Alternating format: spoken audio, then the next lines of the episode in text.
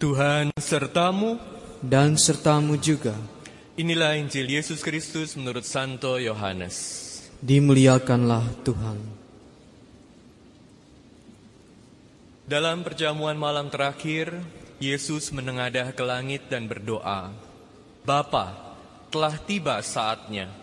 Muliakanlah putramu, supaya putramu memuliakan engkau. Sama seperti engkau telah memberikan kepadanya kuasa atas segala yang hidup, demikian pula ia akan memberikan hidup yang kekal kepada semua yang telah engkau berikan kepadanya. Inilah hidup yang kekal, yaitu bahwa mereka mengenal engkau satu-satunya Allah yang benar dan mengenal Yesus Kristus yang telah engkau utus. Aku telah memuliakan engkau di bumi dengan menyelesaikan pekerjaan yang engkau berikan kepadaku untuk aku lakukan. Sekarang ya Bapa, muliakanlah aku di hadiratmu sendiri dengan kemuliaan yang aku miliki di hadiratmu sebelum dunia ada. Aku telah menyatakan namamu kepada semua orang yang engkau berikan kepadaku dari dunia. Mereka itu milikmu, dan engkau telah memberikan mereka kepadaku, dan mereka telah menuruti firmanmu. Sekarang mereka tahu bahwa semua yang engkau berikan kepadaku itu berasal dari engkau.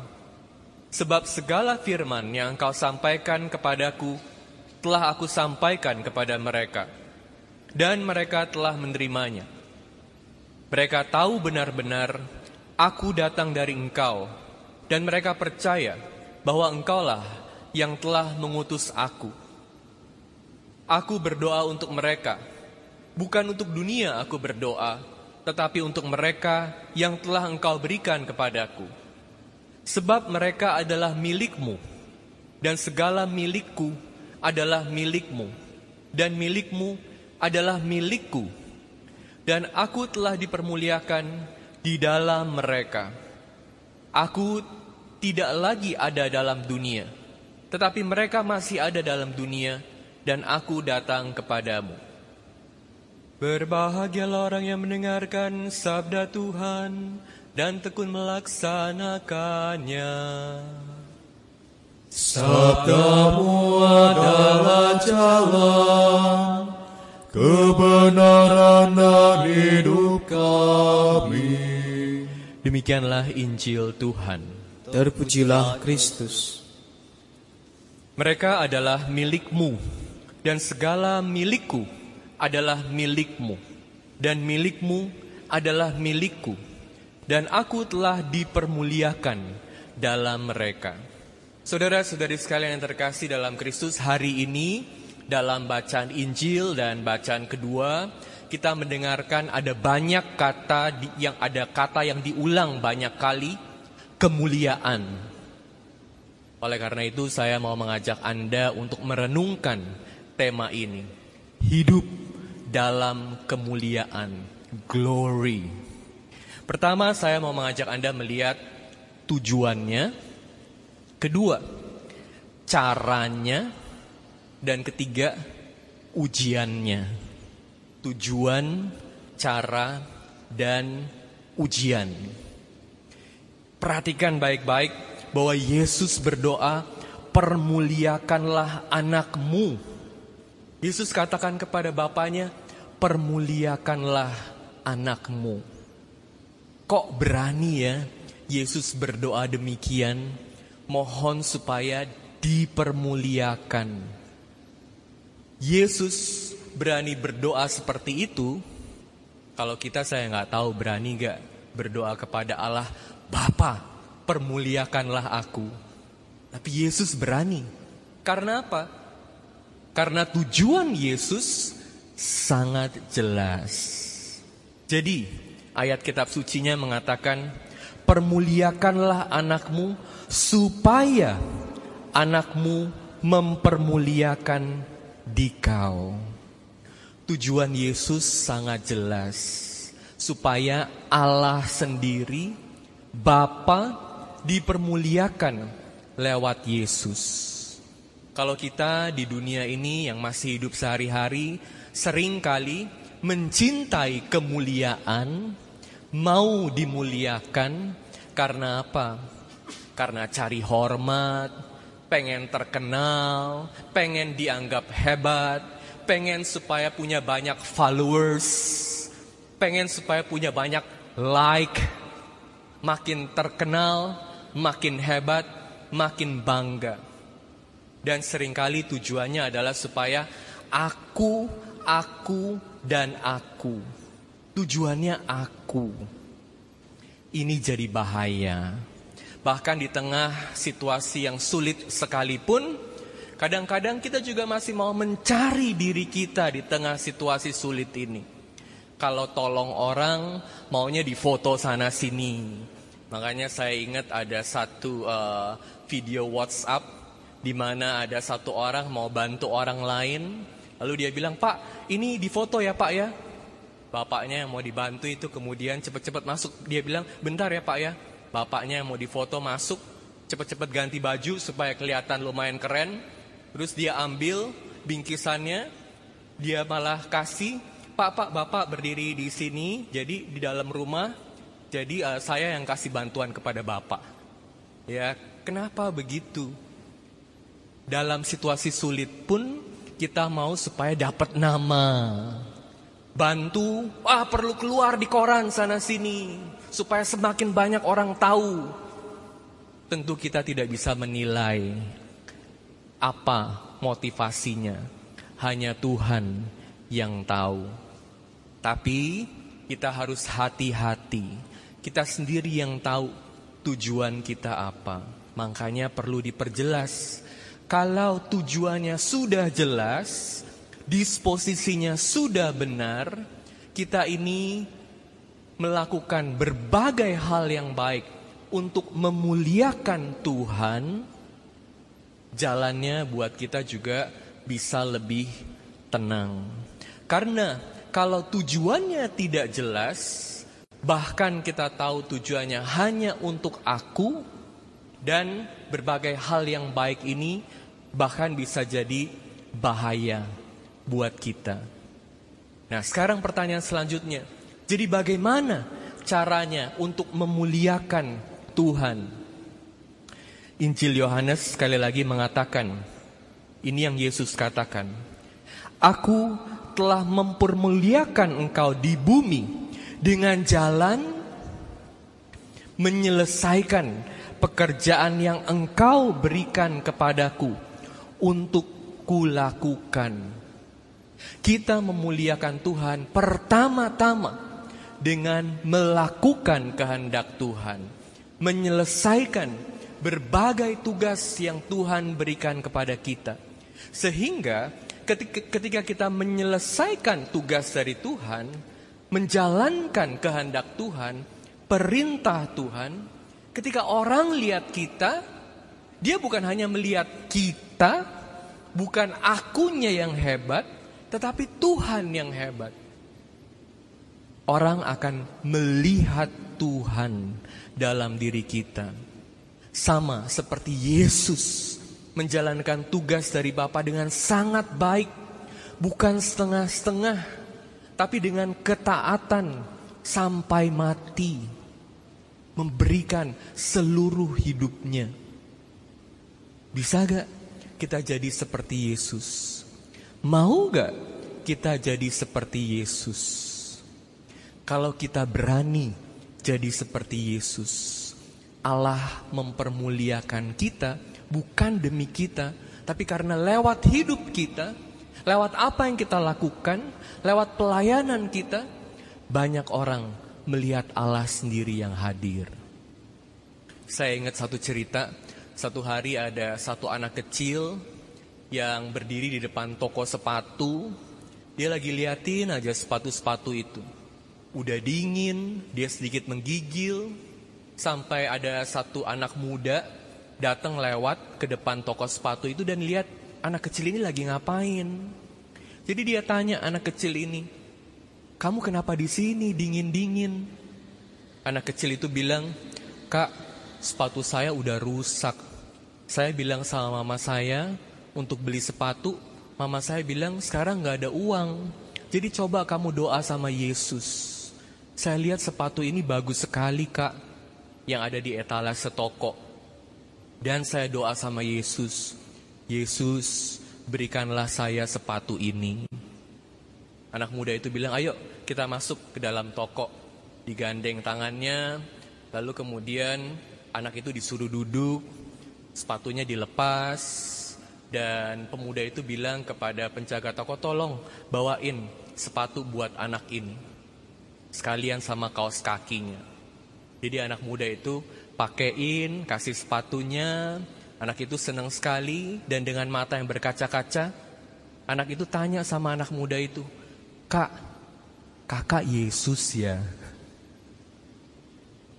Ketika anak kecil itu lihat anak muda itu, dia bukan melihat anak muda itu saja, tapi melihat Yesus dalam diri anak muda itu. Kalau orang lihat kita dengan berbagai kehebatan kita, dengan berbagai hal yang kita lakukan, orang lihat Yesus atau tidak? Atau orang hanya lihat diri kita yang bangga dengan berbagai kehebatan, kelebihan kita. Lakukan rencana Allah, tugas Allah buat kita semua dengan sebaik mungkin, siapa pun kita. Kalau jadi suster, suster yang terbaik. Jadi romo, romo yang terbaik. Jadi ayah, ayah yang terbaik. Jadi ibu, ibu yang terbaik. Tapi bukan buat kita sendiri, buat orang-orang yang kita cintai dan terlebih buat Tuhan yang memberikan tugas buat kita. Tapi sekali lagi, ini nggak gampang karena sering kali keegoisan kita masuk. Jadi apa ujiannya? Bagaimana supaya kita bisa tahu bahwa kita sungguh-sungguh menjalankan kehendak Tuhan dan melayani buat Tuhan. Bacaan kedua mengatakan ini ujiannya. Ayat yang saya ambil dari bacaan kedua. Bersukacitalah sesuai dengan bagian yang kamu dapat dalam penderitaan Kristus. Dengan demikian kamu pun boleh bergembira dan bersuka cita pada waktu Kristus menyatakan kemuliaannya. Mau ikut ambil bagian dalam kemuliaan Kristus? Mau gak ambil bagian dalam penderitaan Kristus? Jadi, kita harus tes diri kita dari waktu ke waktu. Apakah benar aku ini hidup untuk kemuliaan Tuhan? Berani gak berkorban buat Tuhan? Bagaimana kita sungguh menghayati penderitaan Kristus? Gak gampang. Tapi dengan rahmat Tuhan, dengan rahmat Tuhan, kita bisa. Salah satu tokoh yang saya yakin Anda sekalian kenal, yang luar biasa, memancarkan kemuliaan Tuhan adalah tokoh yang juga sangat saya kagumi, Paus Yohanes Paulus kedua. Jadi waktu Paus Yohanes Paulus kedua itu dikanonisasi, saya waktu itu sedang belajar di Roma. Uh, berapa bulan waktu pengumuman kanonisasi itu uh, keluar, um, satu sepupu saya dari Amerika langsung email saya. Uh, dia bilang, Koko mau datang ke Roma. Bareng-bareng ya kita lihat kanonisasinya ya. Jadi waktu malam sebelum kanonisasi, dia dari Chicago terbang. Jadi kita malam-malam itu jalan keliling kota Roma. Di Saint Peter itu udah penuh sekali orang tidur di situ, di lapangannya. Kalau menurut CNN ada 800 ribu orang di lapangan Saint Peter itu dekat-dekat sekitar uh, Vatikan. Dan di seluruh kota Roma udah dipasang screen layar LED besar-besar. Ya mungkin sekitar 5 kali 4 meter di banyak titik. Jadi orang pada ngikutin ya. Lalu orang udah pada tidur di lapangan, bawa selimut, bawa uh, matras, Sepupu saya itu juga sambil main-main sama mereka, dia bilang, boleh gak saya foto bareng kamu di matras? Jadi bilang kepada orang-orang yang pada tidur itu ya. Jadi luar biasa, ada begitu banyak orang yang mencintai Paus Johannes Paulus II. Saya sendiri juga waktu masih kecil, masih SMP, saya punya pengalaman yang selalu saya ingat karena saya sempat lihat Paus Yohanes Paulus II dari dekat. Dekat itu bukan 2-3 meter, tapi sekitar 20 meter gitu. Pas dia lewat juga ya di Jakarta waktu itu mau misa di uh, Istora Senayan. Tapi kesempatan yang sebentar itu buat kesan yang sangat mendalam buat saya. Saya masih kelas 2 SMP dan saya bilang, he's so cool. Selalu senyum, memancarkan sukacita ya. Kelihatan sangat baik dan sungguh Yohanes Paulus II ini adalah pribadi yang luar biasa. Waktu saya dapat kesempatan ke Roma untuk kuliah, buku dalam bahasa Itali pertama yang saya beli buat saya juga sekalian belajar baca bahasa Itali adalah bukunya Yohanes Paulus II yang judulnya Kenangan dan Identitas, Memory and Identity. Tapi kenapa Yohanes Paulus II ini bisa jadi pribadi yang luar biasa? Saya percaya salah satu kuncinya adalah karena beliau berani memeluk penderitaan Yesus. Penderitaan dalam hidupnya Makanya dalam buku terakhirnya itu, salah satu dari buku terakhir atau kalau bukan yang terakhir, Memory and Identity, Kenangan dan Identitas. Bab pertama, itu Yohanes Paulus kedua berbicara mengenai kejahatan. Termasuk kejahatan moral. Karena dalam hidupnya, bahkan titik yang mengubah hidupnya adalah pengalaman akan kejahatan. Dari masih kecil, Yohanes Paulus II, nama kecilnya Lolek, dia sudah sangat familiar dengan penderitaan hidup. Dia kehilangan mamanya saat dia baru umur 8 tahun. Dia kehilangan kakaknya yang sangat dekat dengan dia saat dia umur 13 tahun. Dan saat dia mulai kuliah, waktu itu Polandia juga mulai di, di, diserang oleh Nazi, oleh Jerman dan Soviet. Dan dia melihat berbagai kejahatan moral. Bagaimana Romo-Romo disuruh kerja paksa. Dia sendiri juga harus kerja di tambang. Dia mengalami banyak orang dibunuh. Dia kehilangan papanya saat dia umur 20 tahun. Jadi penderitaan ini adalah bagian yang sangat dekat buat dia. Sebelumnya dia nggak pernah berpikir untuk jadi romo. Karena dia mau jadi aktor.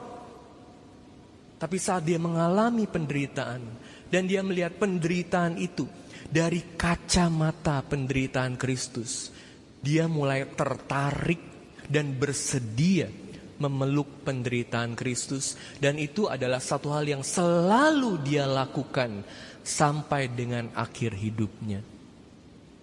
Itu yang juga membuat Yohanes Paulus II menjadi pribadi yang luar biasa yang memancarkan memancarkan kemuliaan Tuhan.